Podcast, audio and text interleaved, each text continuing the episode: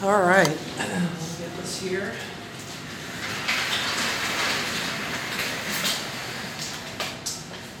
Okay, so we're studying the book of Matthew, going through the book of Matthew, looking at Jesus and him being the king. Behold thy king, that's the theme of the book of Matthew. Matthew sets out to prove that Jesus is the Messiah. So siya ang Messiah ng buong, hindi lang ng Israel, pero He is the Messiah and the King of the entire world. The King of Kings, the Lord of Lords, Jesus Christ. And so, uh, um, before we move on to the next section in our book, uh, which is chapter 8, nandun na tayo sa chapter 8, mas mabuting mag-review tayo para alam natin yung pangkahalatang larawan ng book of Matthew. So we know that Matthew wrote the book and uh, yung pangalang Matthew ay galing sa Hebrew math, uh, mathan. At ang uh, ibig sabihin ng mathan, gift. So financial. There's a financial term, Matthew, gift. And isn't it interesting that Matthew was a treasurer, or sorry, was a tax collector. Okay? And so uh, merong mga terms na financial terms na unique sa aklat ng Matthew. You'll find uh, three, three maybe four uh, Greek words that are strictly in Matthew, and they happen to be financial terms: sater, the coins, and so on and so forth. So anyway, uh, in the book of Matthew, uh, he sets out to prove that Jesus is the Messiah. At ano ang ibig sabihin ng Messiah? What does Messiah mean? Hinirang, pinili, chosen, anointed. Anong language yung Messiah? Kasi hindi Tagalog yon. Hebrew. Tama. Ano sa Greek yung Messiah? Christos. Tama. Ano yung Christos sa English? Ano yung Christ sa Tagalog? Kristo. So, ang Messiah ay Kristo. As the same idea. Chosen, anointed, sinugo. And so Jesus Christ is the Messiah. Now, Matthew was written around siguro mga 45 to 50 AD. So one of the earliest one of the earliest books in the New Testament uh, written prior to the destruction of the temple. So sa history books, yung mga historians natin dito, anong year isinunog ng Roma ang temple sa Jerusalem? 70 AD. So ibig sabihin, kung babasahin mo limbawa, Matthew 24, he talks about the temple or the destruction of the temple. Ibig sabihin, nandun pa yung temple nung sinulat ni Matthew yung kanyang account, yung kanyang evan, evangel, yung kanyang good news. So, Matthew was one of the writers, the earlier writers of the New Testament, uh, and the temple was still around during that time. There are 28 chapters in Matthew at pwede nating ibahagi ang aklat ng Matthew sa dalawang bahagi. From chapter 1 to chapter 16 verse 20. Ito yung unang section. This would be the person, person, and proclamations.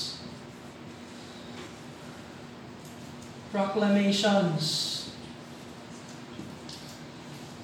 Proclamate plural. Kasi marami siyang mga sinabi. Person and proclamations of Jesus Christ. Okay? Tapos, 16, 21 hanggang 28, this is the passion and power of Jesus Christ. So really, ang paksa ni Matthew ay si Jesus Christ. Yung kanyang persona at yung kanyang mga binilin o mga tinuro. Tapos yung kanyang passion, yung kanyang pagkapako sa krus, pag-reject ng tao, pagkapako sa krus, pagkamatay, pagkalibing, muling pagkabuhay, yung kanyang pagbigay sa atin ng final mandate, uh, yung Great Commission, uh, tapos yung kanyang pagbalik sa langit at yung future na inaabangan natin. All of that in uh, the last section over here. So, um, let's look at, so this would be yung person ni Christ from chapter 1 to 4. napag-aralan natin yan, yung kanyang birth, yung genealogy niya, kung paano finulfill niya yung mga Old Testament passages patungkol sa kanyang panganganak, kung saan siya titira, kung ano ang tataw- tatawagin siyang Nazarene, and so on and so forth, all in fulfillment of prophecies in the Old Testament, one after another, after another, after another, in chapters 1 to 4. Then from 5 to 16, from 5 to 16, ito naman yung kanyang mga proclamations. So ito yung person, ito yung proclamation. And so, uh, go for example to Matthew chapter 4 verse 17. Tingnan mo halimbawa yung Matthew 4:17. Konting review lang para balik tayo sa ah, oo nga, ito yung pangkahalatang larawan ng book of Matthew. Sometimes if you don't review, baka makalimutan natin Tuloy-tuloy lang tayo, hindi natin nakikita yung overall picture. So, look at Matthew chapter 4 verse 17. Matthew 4:17. From that time Jesus began to preach. So from what time? Well, from the time that John was cast into prison and beheaded. So, pinatay si John the Baptist, doon su- su- sumulong ang ministry ni Jesus Christ. So now, John the Baptist ministered for six months. And Jesus ministered for three and a half years. So, napakaikli lang ng ministry ni John the Baptist. Uh, and uh, he is a Baptist. The first Baptist is John the Baptist. Ba't siya tinawag Baptist? Kasi siya ang nagbaptize. Oh, si Jesus lang bang binaptize niya? Oh, marami siyang mga believers na binaptize. So tandaan ninyo, kaya tayo baptist, naniniwala tayo na ang believer ay kandidato para i-baptize. Hindi natin pwedeng i-baptize ang tao kung wala siyang profession of faith in the Lord Jesus Christ. Catholics, uh, believe na pwedeng i-baptize sa mga sanggol, mga babies. Dapat i-baptize sila para maligtas yung kaluluwa nila. Dahil nakasalalay sa baptism ang justification or yung um, pag-aaring ganap ng Diyos sa kaluluwa ng tao. Kaya napaka-importante na baptize, i-baptize sa mga sanggol.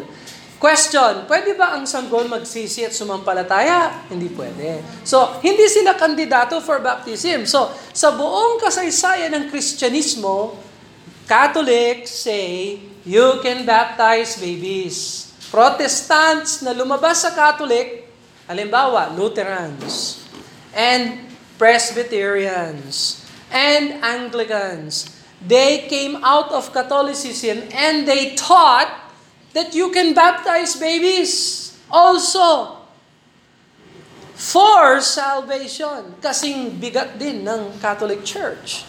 Eh paano? Nanggaling sila sa Catholic Church. So they are Reformed. Catholic Reformed. Okay? So, uh, we are Biblical Baptists. So, ibig sabihin, we never accept the baptism of infants, or of people who have not repented and believed on the Lord Jesus Christ. We reject their baptism. That is not valid baptism. And all through sa kasaysayan ng history ng Christian movement, ng Christianity, isa lang ang group na tumayo na nagsabing, ibabaptize lang natin yung mga disciples, yung mga believers, hindi pwedeng ibaptize yung hindi believers. And so, Uh, that is John the Baptist.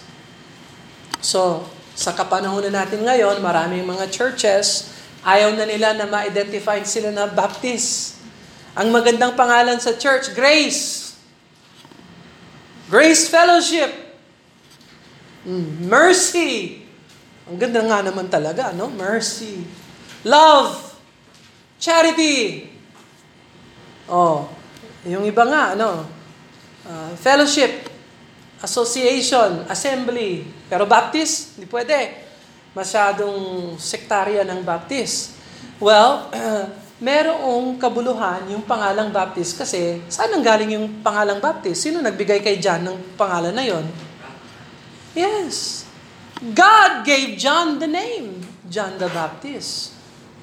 And so, if you want to maintain biblical integrity and association with the Bible, you we you need to identify yourself in a biblical Baptist church. So Jesus was a disciple of John the Baptist. Yes, Jesus is greater than John the Baptist, but he received John's baptism. And so ano si Jesus? Catholic, Lutheran, Presbyterian, Reform, Methodist, ah, uh, JW, Mormon. Ano siya? What is he? A Baptist siya. He received John's baptism. And tayo, we receive John's baptism. If you are a believer and you were baptized as a believer, you receive the baptism of John. That's John's baptism. Now, do we have a line, do we have a historical chart or a line that we can link ourselves with all the Baptist churches down throughout the century? No. We don't have a physical, historical chain link. Wala tayong ganon. Wala tayong document na ganyan. Uh, ang sa atin lang, yung practice na ginagawa natin, na nakikita natin sa scriptures, ay yung nakikita natin sa New Testament, ginagaya natin yon.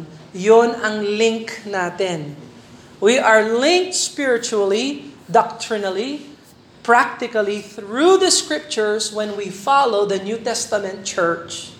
Okay, so uh, the New Testament church is in fact a biblical Baptist church, and we are practicing biblical Baptist teachings, doctrines, philosophies, and practices. Therefore, we are a biblical church, even though we don't have a historical document or paper that says that Mount Zion Baptist Mission was started by a church that was constituted Baptist from 19 whenever in Mount Zion, Broke, Pennsylvania, which was uh, an assembly formed by Baptists that were connected here, that were connected there, that were connected there. No, we're not interested in that. The New Testament doesn't even have that. Wala. Uh, research. Tingnan mo ang mga churches sa New Testament. Walang concern. Yung church nagsabi, anong church kayo pinanggalingan? Saan church kayo nagsimula? No, that was later developed and in the book of John, 1st, 2nd, 3rd John, the later books na na-develop yung relationship of the church amongst each other. Pero sa early, hindi mo na malayan sa Gospels, ang dami palang mga churches, nandun yung Betabera, nandun yung Judea, mga churches sa Judea, meron ngang sa Samaria, uh, um, what, did, uh, what, uh, Sychar, meron palang Sychar Baptist Church, There's Galilee Church, church in Galilee. But they are not concerned with the pedigree or heritage. It's not a, uh, now, question. Is there a biblical and historical link? Meron bang historical link talaga? Meron. There really is.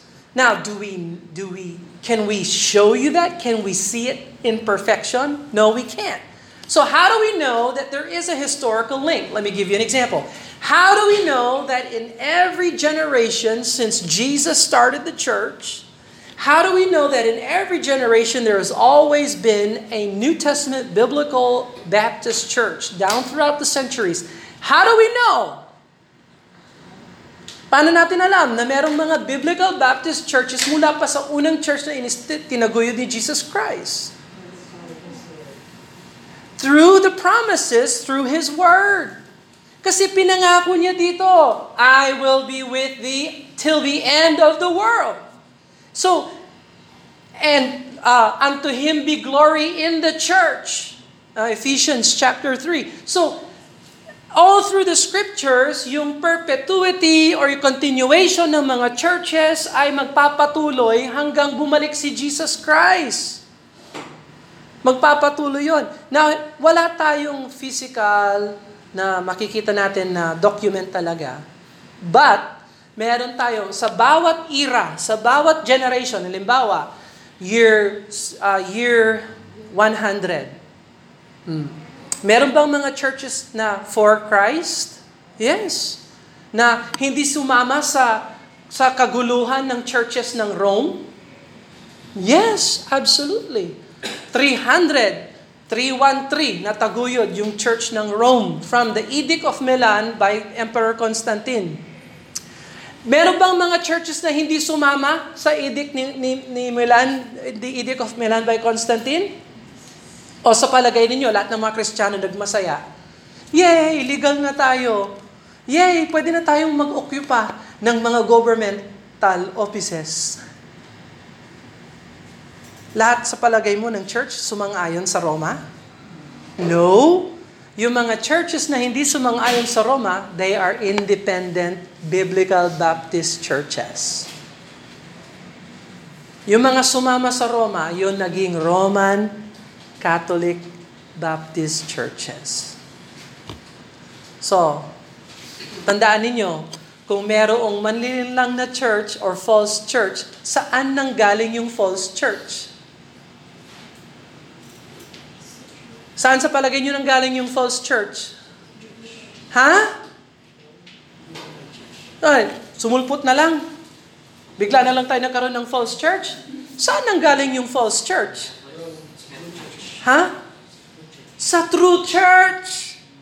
So, ibig sabihin, may church na tinaguyod si Kristo na tumiwalag. Is that clear? Is that, is that right? Okay. Okay. So let me ask you a question. Oh, yung tumi... pwede ba na yung false manggaling sa true? Pwede yon, di ba? Pero pwede ba yung true manggaling sa false? Hindi pwede na yung true lalabas sa false. Ay, lalabas kami sa false. Kami ang true church. No, never na lumalabas ang truth sa false. Hindi ganun ang buhay. So, yung unang church na tinaguyod ni Kristo, is that a biblical Baptist church or a Catholic Baptist church or a Catholic church? Biblical Baptist church yon. Oh, kung hindi sila nagpatuloy, halimbawa, tumiwalag sila, oh, anong naging church yon? Oh, that became a Baptist Catholic church. Mm nanggaling yung false sa true. Always nanggagaling yung false sa true. Pwedeng mag, guma, manggaling yung truth sa true, pwede rin manggaling yung false sa true. Pero hindi pwedeng lumabas sa false yung true. Kaya lahat ng mga anak ng Catholic Church, Lutheran, Presbyterian, Methodist, etc., etc., etc., etc., hindi sila true na meron silang portions of truth. Ha? Marami kang matututunan sa Lutheran Church. They have portions of truth. May portions of truth ang Presbyterian, may portions of truth ang Reform, may portions of truth naman ang uh, mga anak ni, ni Catholic Church. May, may truth naman sa Catholic Church. Believe it or not, may truth doon. No? The Catholic Church believes in the Holy Trinity the Father, the Son, and the Holy Spirit. Naniniwala sila sa Trinity. That is true. Ang problema, hindi sila naniniwala na ang sacrifice ni Jesus Christ ay once and for all final, finished, complete, and capable of saving to the uttermost.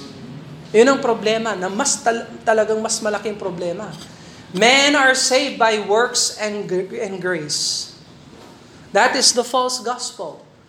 Man is saved by good works and grace. That's false. Okay? Now, that is true in ecclesiology, in church history. Eh, hindi lang church ang nagtataguyod ng truth. Saan pa natin makikita ang truth? Bukod sa church. Where else do we find truth? Yeah, the church is the pillar and ground of truth. But it is not truth in and of itself. So merong, merong truth na tinatayo ang church. Ano yung truth na tinatayo ng church? The Word of God. Okay, now let me ask you a question. Lahat ba na nagsasabing Word of God is truth? Hmm? Pag nakasulat sa Bible, Holy Bible, Is that true? Hindi lahat ng, ng Bible, Holy Bible, ay totoo. Katulad ng Catholic Church, Lutheran Church, Presbyterian Church, mayroong mga Bibles na kulang at may nagdadagdag. There are, if there are corrupt churches, there are corrupt scriptures.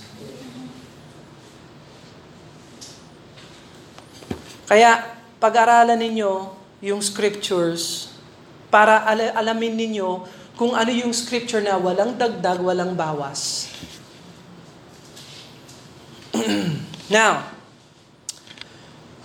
Matthew chapter 4 verse 17, from that time Jesus began to preach and to say, Repent for the kingdom of heaven is at hand. Sinong unang nag-preach ng repent for the kingdom of heaven is at hand? Where did Jesus find that message? I wonder who he was a disciple of. Yes, John the Baptist. John the Baptist was the first to preach, repent, for the kingdom of heaven is at hand. John the Baptist was tasked by God to prepare a people for the Lord, to use, to assemble, to create His church. And the first requirement is repentance. Repentance. So today, I just dumbfounded today. The, even today, there are so many preachers who are confused about repentance. There's one, he said, What am I supposed to repent of? Tapos yung sumagot, sabi niya, Don't turn from sin. I'm not teaching you to turn from your sin. That is confusion. Tandaan ninyo, ang repentance may dalawang objects. There's always two objects of repentance. One of them you need to repent of. The other one you need to repent to. So there's two objects of repentance.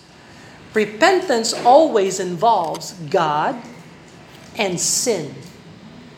God and sin. What am I to repent of? Well, duh, you're to repent of sin. Now, I, the recent publication ng isa sabi, what am I repenting of? Ang gulo. Ang dami, ang haba ng sagot. Hindi naman, look, you repent of sin. Hello? You repent of sin. Let me ask you a question. Matthew. What sin was Matthew involved in? Cheating. Ha? Nagdadagdag siya ng buwis. He's a cheater. Did he repent? What did he repent of? He repent of his sin. And then he was baptized by John the Baptist. Kaya nung dumating si Jesus Christ, he was an honest tax collector. By the time Jesus saw him. Kaya nung nakita siya ni Jesus, honest tax collector, disipulo pa yan ni John the Baptist, na baptized na pala ito, Matthew, follow me. Iba na ang trabaho mo, Matthew. Iwanan mo na yan. I want you to become a disciple, to become an apostle. Anong ginawa ni Matthew? He left, he forsook all, and he followed Christ. So, his first message, his first preaching is repentance. Kaya mahilig si Satanas manggulo ng message. At nawa, never na maging magulo ang message ng repentance sa atin. Never na mawala sa labi natin na tawagin ang tao na magsisi. We need, they need to repent. People need to repent. Repent of what? Sin. Repent unto who? God. Maraming nagrepent ng sin pero hindi pumunta sa Diyos. Isa doon si Judas.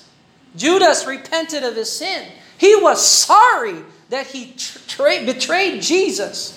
Anong problema ni Judas? He did not turn his heart to God. He wallowed in sorrow and despair And he did not repent uh, godly repentance unto salvation. He repented worldly sorrow unto death. So, kulang yung repent of sin. Kailangan repent unto God. So, pero hindi ka magre-repent sa Diyos kung hindi mo pa alam kung ano ang sin at kung paano, paano bumaling sa kasalanan. Tanungin mo lahat ng nagsisi sa mundo, alam nila ang pinagsisihan nila. Alam natin kung anong pinagsisihan ni Matthew. Alam natin kung anong pinagsisihan ni Judas. Pero kulang ang pagsisisi kung hindi ka sasampalataya sa Diyos. So, is a person saved by repentance only? No. Is a person saved by faith only? No. Kailangan repent and believe. Eh, may mga verses sa Bible, believe lang, ng believe, ng believe. Pero pansinin mo yung nagbibilib, nakaluhod. Tagmamakaawa. Nandun na yung repentance. Hindi mo na sasabihin sa taong nagsisisi, magsisi ka. Kasi nagsisisi na nga eh. Oh, halimbawa, Act 16, yung Philippian jailer. Oh, lumuhod siya. Sirs, what must I do to be saved? O di nagtatanong na nga eh. Nagsisi na yan. Alangan sabi ni Paul, magsisi ka! Ay, nak- Halos magpakamatay na nga yung sergeant, di ba? Yung jailer. O di nagsisi siya. Kaya hindi mo na sasabihin sa tao nagsisisi, magsisi ka. Nagsisisi na nga eh. So anong ipapakita mo sa kanya? Sumampalataya ka na kay Kristo. Dahil nandun na sa kanya yung pagsisisi. Dito tayo nagiging magulo. And this is the very first message of Jesus. This is the message of the Bible. The Bible's message is repent. Basahin mo from Genesis all the way to Malachi. The prophets, the men of God, they called a wicked world to turn from sin to the Savior. That's the message of the Bible. And may it never change. If you witness to somebody, tell them to repent of sin. Now, hindi ibig sabihin ng repent of sin, hindi na ako magkakasala magpakailanman. Kabubuhan yon. That is not repentance unto salvation. That is reformation of behavior. Ah, hindi rin nakakaligtas yon. Yung point ng repentance ay yung heart. Turn. A turning of the heart. It's not just the change of mind. Alam ko, mahilig yung mga etymology. Metaneo, change of mind. That is, that is etymological. Pero ang word, hindi lang etymological. Merong philological ang word. Ibig sabihin yung paggamit niya. Ha? May word origin, may word usage. Pag sinama mo yung dalawa, doon mo makikita, at turning pala ito ng will, ng heart. Yes, kasama doon yung mind. Kaya hindi mo pwedeng i-bypass ang mind. Kailangan inform mo talaga yung tao. Pagkatapos na ma-inform mo siya, yung heart niya ang magde-decide. Tatanggapin ko ba itong message na ito? O ire-reject ko yung message na ito? And so on. And so you see, Jesus, like John the Baptist, called people to repentance. So if we want to maintain our biblical Baptist heritage, the message must not change even today. And when men are confused about what am I going to repent of, and you give four or five pages of answer, ang simple talaga ng answer eh. You repent of sin. Hello, and you repent unto the Lord. So, Jesus preached repentance, and that's 417. Chapter 4, verse 17. Sabi niya sa 417, uh, 417, tingnan mo ang 423. Look at 423. Oh, Matthew 4:23. And Jesus went about all Galilee, teaching in their synagogues and preaching the gospel of the kingdom and healing all manner of sickness. So, nakita na natin nag-preach si Jesus Christ from chapter 4. He started preaching. Nakita natin nag-teach si Jesus Christ from chapter 5, 6, and 7. That is His teaching, the Sermon on the Mount. And now in chapter 8, makikita natin yung healing. And so you have that in 23. Jesus went about all Galilee, Galilee, Galilee. Earliest church is not Jerusalem. So yung mga nagtuturo, the first church is the church in Jerusalem. No! The majority of Jesus' ministry, three and a half years ministry, is revolving around Galilee. Is that clear? Oh, get that. Get that in your cranium. Church at Galilee. Nung nagbigay siya ng Great Commission, what church did He give the Great Commission to? Hulaan nyo. The church in Jerusalem? No. Go to Matthew 28. See, I don't know who started teaching these things and confusing people. I know in Bible college, they taught me wrong.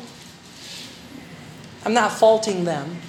They're, they did their best, and they're an excellent Bible college. But people make mistakes. And if you don't read the Bible for yourself, you'll be so confused. So look at what the Bible says. Look at Matthew 28, verse 16. And the eleven disciples went away into. Okay. So, what church did Jesus give the Great Commission to? All right, let's go back to Matthew 4:23. And Jesus went about all Galilee teaching in their synagogues, preaching and he and healing all manner of sickness. So in chapter 8, now we're beginning in chapter 8. Nasa chapter 8 na tayo. Makikita natin dito yung healing ministry ni Jesus Christ. And so now you'll see the big picture here. so Jesus heals four times in Matthew chapter 8 from verse number 1 hanggang verse number 17. So tingnan natin yung healing ministry ni Jesus Christ. Now, eh, number one, bakit bakit siya nag-heal? Why did Jesus heal? What was the purpose of healing? Is it because he had malasakit, compassion in his heart towards someone else? May malasakit ba si Jesus Christ para sa iba? Kung bakit siya nag-heal? Yes. Pero yun ba yung purpose? Dahil, dahil talagang nangailangan yung tao? Ano ang purpose ng healing ni Jesus? What is the purpose of His healing? To demonstrate that He is the Messiah. Meron ba kayong nakilala na marunong mag-heal na katulad ni Jesus? Wala. Ang daming fake.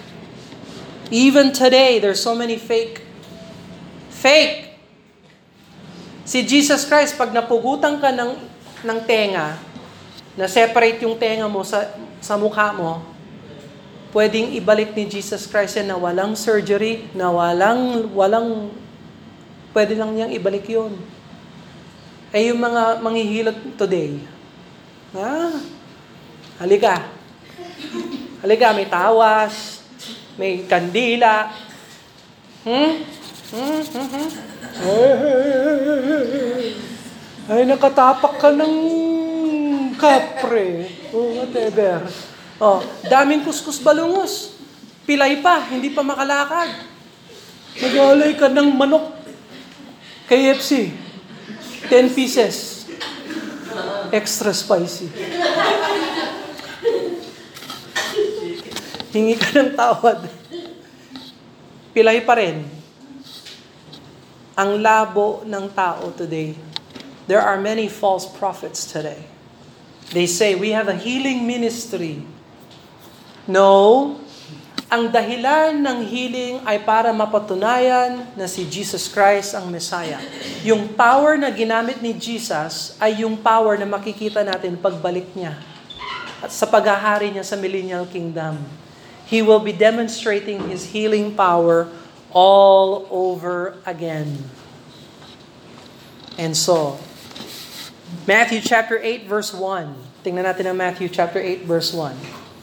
When he was come down from the mountain, after speaking, preaching, and teaching, chapters 5, 6, and 7, great multitudes followed him. And behold, there came a leper. So nauna yung leper. Ano yung leper sa Tagalog? May ketong. O, ketongin. And worshipped him, saying, Lord, if thou wilt, thou canst make me clean. Alam nitong leper na ito na siya ang Messiah. Na walang imposible sa kanya. Na sa kanya, siya ang manghihilot ng kingdom of God.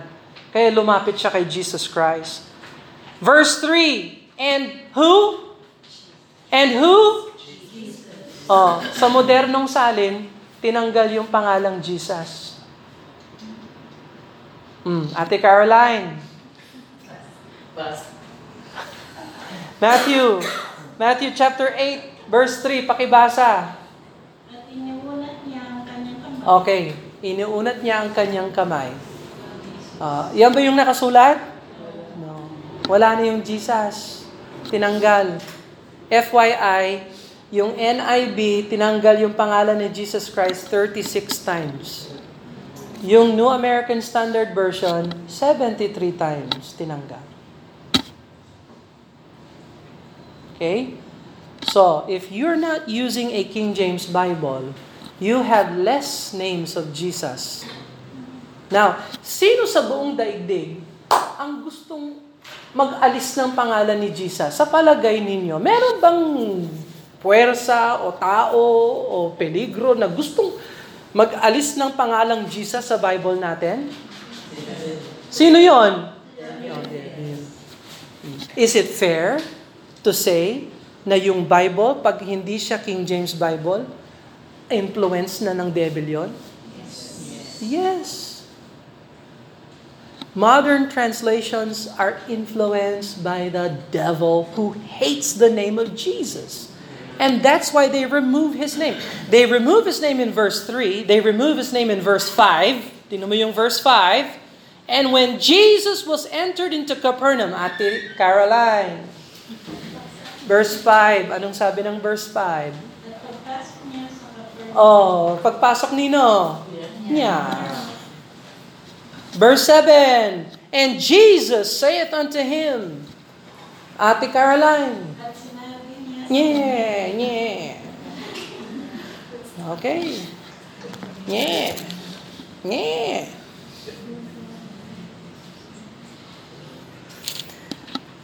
So, let me return to the text. The text says, And Jesus put forth his hand, verse 3, and touched him, saying, I will, be thou clean. And immediately his leprosy was cleansed. Ha? Walang show. Walang, halika, halika dito, halika, halika, halika, halika. Eh, makinig kayo lahat, lahat, makinig kayo sa akin. Halika dito, halika. Meron ka bang faith? Ha? Malaki ba yung faith mo? Maliit. Ha? Kaya mo? Sige. Hmm. No show.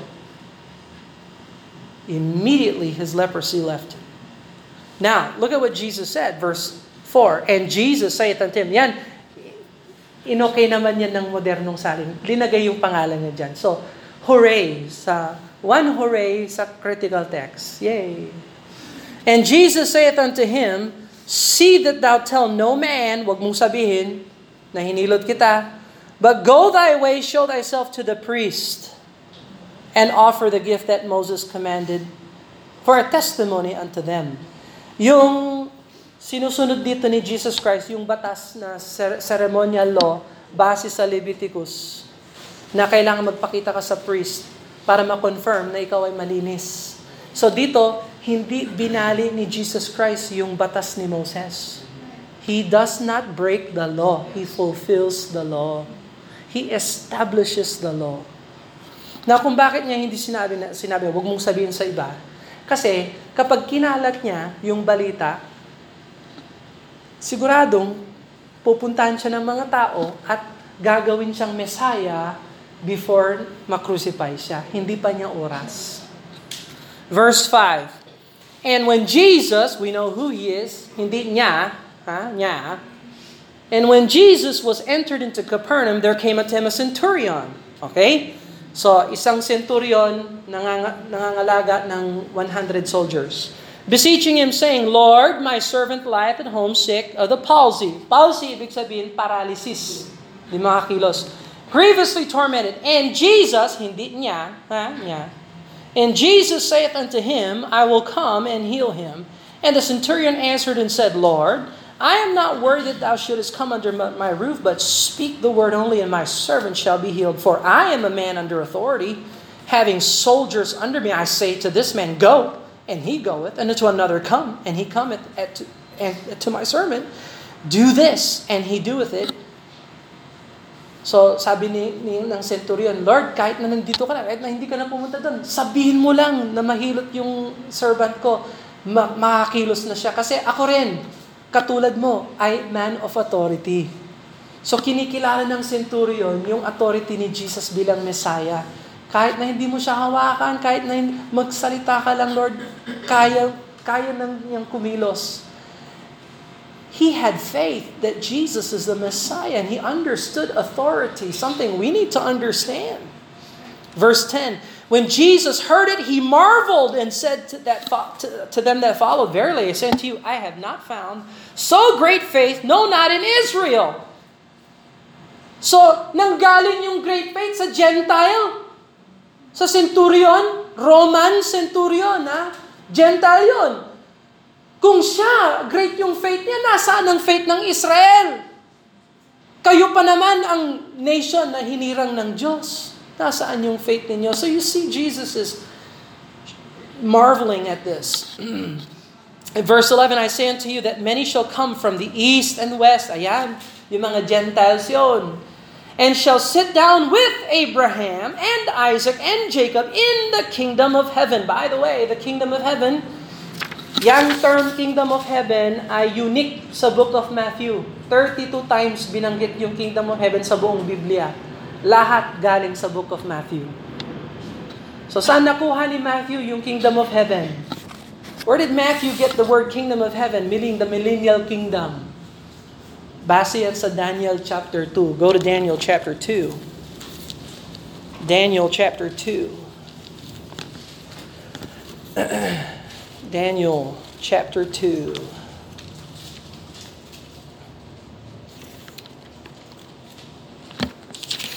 And verse 44. Daniel chapter 2, verse 44. And in the days of these kings shall the God of heaven set up a kingdom which shall never be destroyed. There you have it. The God of heaven sets a kingdom. That's the kingdom of heaven. The kingdom of God, the kingdom of heaven. Now, yung kingdom of God, malawak yun. That is the realm of soteriology, salvation. And a portion of that is regeneration. That's the kingdom of heaven, uh, kingdom of God. Unless a man is born again, regenerated, he cannot see the kingdom of God. Pero yung kingdom of heaven, local, physical, visible. That's the aspect of the kingdom of God na literal na makikita mo. Entrance into the kingdom is by the righteousness provided by Christ. Gaya ng sinabi niya sa Matthew chapter 5. So yes, hindi mo hindi ka makakapasok sa kingdom of heaven kung hindi ka saved. You have to repent, you have to believe on the Lord Jesus Christ. So that's the kingdom of heaven.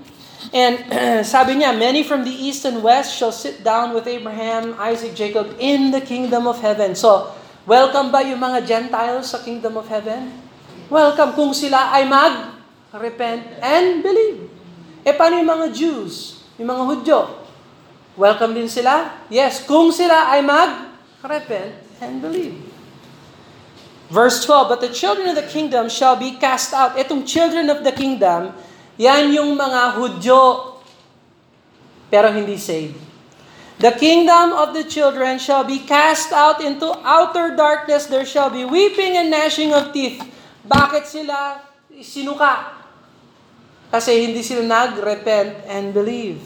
And Jesus said unto the centurion, Go thy way, as thou hast believed, so it be unto thee. And his servant was healed the same hour. Nobody has that kind of power. Only the Messiah has that power. And last, ay, yung dalawa pang healings. Verse 14, Jesus came into Peter's house. Ito naman sa bahay ni Peter. And he saw his wife's mother. Peter had a wife. Is that correct? Hmm. So siya ba ang unang papa ng Roma? Hindi siya pwedeng maging papa kasi requirement nila celibate. Celibacy is a requirement for the priesthood. Peter was married, he had a wife, he even had a mother-in-law. I mean, he also had a mother-in-law. His wife's mother laid sick of a fever, and he touched her hand, and the fever left her, and she arose and ministered unto them. So, that's the third healing. Last healing, verse 16 And when even was come, they brought unto him many that were possessed with devils, and he cast out the spirits with his word, and healed all that were sick. So, more healings, and he had power over those that were possessed by devils. Now, why is this happening? Verse 17 tells us why. That it might be fulfilled. Oh, yung pala. Balik na naman pala tayo sa thesis ni Matthew. Matthew says he fulfilled. Naalala ninyo yung mga fulfillments ni Matthew na nakaraan? Hmm? Look at Matthew chapter 1, verse number, uh, let's see here, chapter 1, verse 12. I know, chapter 1, verse, ano ito? 21. Ano ba yan? 22. Matthew 1, 22. Now all this was done that it might be fulfilled, which was spoken of the Lord by the prophet, saying, Behold, a virgin shall be with child. And so that would be Isaiah. Look at chapter 2, verse 15. Chapter 2, verse 15. And there were and was there until the death of Herod that it might be fulfilled, which was spoken of the Lord by the prophet, saying, Out of Egypt have I called my son. That's out of Hosea. Look at chapter 2, verse 17. Chapter 2, verse 17. Then was fulfilled that which was spoken by Jeremy the prophet. So that's in Jeremiah. Chapter 2, verse 23. And he came and dwelt in the city called Nazareth that it might be fulfilled, which was spoken by the prophets, that he shall be called a Nazarene. Chapter 4, verse 14. Chapter 4, verse 14. That it might be fulfilled, which was spoken by Isaiah the prophet, saying. Chapter 5, verse 18. Chapter 5, verse 18. For verily I send to you till heaven and earth pass away, one jot, one tittle shall in no wise pass from the law till all be fulfilled. Chapter 8, verse 17. So nandun na tayo sa 8.17. So, seven times binanggit ni Matthew from chapter 1 to chapter 8. Seven times fulfilled, fulfilled, fulfilled, Old Testament fulfilled, Old Testament fulfilled. He's gonna say it 16 times total sa book of Matthew. So isa sa mga tema ng book of Matthew is the fulfilled scriptures. So Matthew chapter 8 verse 17 that it might be fulfilled which was spoken by Isaiah the prophet. Sino si Isaiah? Si Isaiah. Bakit ay Isaiah? Anong lengguwahe ang Isaiah? Greek. Ano sa Hebrew yung Isaiah? Isaiah sa Hebrew. Okay. So, all right. So, sinulat ni Matthew ito sa Greek base sa Hebrew. Translate ni Matthew. Tapos, translate pa ng translator sa English. Oh, may mga Bible na sasabing Isaiah. Oh, tama ba yun o mali? Tama in context, pero yung word Esaya sa Greek. Dapat Esayas ang lalabas sa English. Dahil hindi tayo editors ng salita ng Diyos. We are simply translating what is there. Ngayon, kapag ikaw nagbabasa ka ng Bible, nakita mo Esayas, kung nagbabasa ka ng matino, sasabihin mo ganito, bakit ganun? Sino itong Esayas? Maghanap nga ako ng dictionary, lexicon. Pag-aralan ko nga ito, Sinong Esaias? At pag natuklasan mo, ah, ito pala si Isaiah. Oh, bakit hindi na lang sinabi Isaiah? Pinahirapan pa kami. Eh, ang hirap ng King James. Kaya nga, modernong salin na lang kasi ang hirap. You eliminate further study and contextu- context of the culture. So may culture pala ang Bible na kailangan pala nating alamin, pag-aralan, saliksikin. Question, Brother uh, Ronel. He is a aeronautic teacher, no? Social studies in university. Yung mga pinag-aaralan yung textbook, are they easy? Or are they medyo complex? Ano sa palagay mo? Easy or complex? Complex. Meron bang mga specialized languages na talagang pang-angkop lang para dun sa class na yon? O napaka-easy kahit sino pwedeng ma-understand? Ano sa palagay mo, Brother Aronel? Is there specialized language? Ha? Walang bang technical terms doon? Meron, di ba? It has to be technical. Otherwise, hindi special. Hindi specialized. Oh. Kaya wag niyong sabihin, i- uh, gawin na lang simple lang Bible.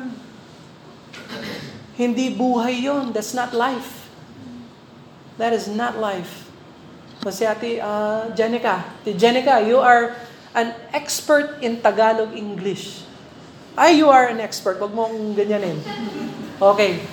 Sa pag-aaral mo, did you come across textbooks that are specialized? Oh. Nag-request ka ba sa DepEd? Ay! Ibaba nga ninyo ito para mauna mag-gets ko. No, di ba? No. Anong ginawa mo? Pinagsikapan mo, pinaghirapan mo para hindi lang malaman mo, ma- ma-overcome mo yung mga uh, mga hindrances. Kaya ngayon, yung skill mo, mahasa. Expert yan sa Tagalog, English. Yes! Huwag kang mag-no. Hindi ka pwede magtrabaho ng ganoon. Na? Nakakita na ba kayo ng doktor? Dok, anong problema ko? Ang problema mo kasi, yung bronchial tubes mo, may ganun, may ganito, ganun, ganyan. Oh. Eh, Dok, anong bronchial tubes? Yung, yung baga mo.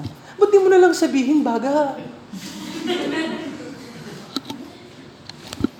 Kung ganon, hindi na siya expert, hindi na siya doctor. Merong alam yung mga yan.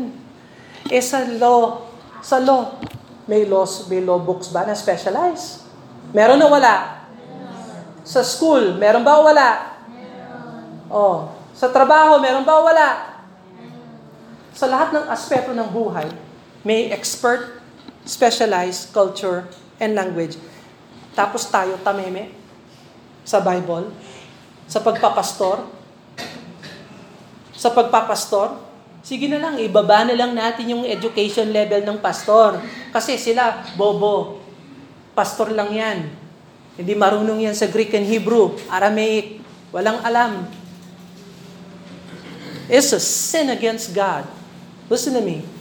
God gave us His Word. Don't change it. Don't mess with the Word of God. Yan yung tinanggal yung Jesus niya, niya, niya. Tatlong beses. Verse 3, verse 5, verse 7. Niya, niya, niya. Hmm? That is a violation. Pag translate yung Esaias ng Isaiah, that is laziness. Meron mga Bibles, si Timotheus, hindi na Timotheus, Timothy na lang. Pero yung Greek Timotheus, hindi. Para mas easy. Bahala ka. Anong gusto mo sa lipunan mo? And by the way, sa modernong salin, maraming mga words ang kailangan mo ng dictionary pa rin. I just, wala tayong time. Sana nagdala nga ako ng ESB, NIV, para ipakita ko sa inyo kung saan yung mga malo. Ano yung malo na yan? Job chapter 6 verse 6. Basahin mo yung Job 6.6 ng anumang salin. Juice of the mallow. Pag nabasa mo yun, sasabihin mo, anong mallow? Kailangan natin ng dictionary. Modernong salin na yun, ha? Pero sa King James, ah, white of an egg. Oh, white of an egg. Meron bang hindi nakakalam kung ano yung white of an egg? Alam ba ninyo kung ano yung white of the egg? King James yon. Mas easy yon. Let's pray. Father in heaven, we thank you for your words. We ask God that we would really celebrate the coming of the Messiah because when he came, he healed all different kinds of sickness, all different kinds of disease, and all different kinds of devil possessions. And we have the King of Kings and Lord of Lords in our hearts by faith. We don't have to wait for the millennial kingdom. The kingdom is within us, Lord, in spirit and in truth. We just need to be right with our Lord. So I pray your hand of blessing upon this message. Help us to appreciate your words. Help us to walk in fear and to know the presence of the Lord, who is our healer and who is our teacher and preacher. And Lord, help us to incorporate these truths in our lives. Help us to walk in your fear and serve you with gladness of heart, sincerity of spirit, Lord. We ask that you bless our time now in Jesus' name. Habang ang ulo,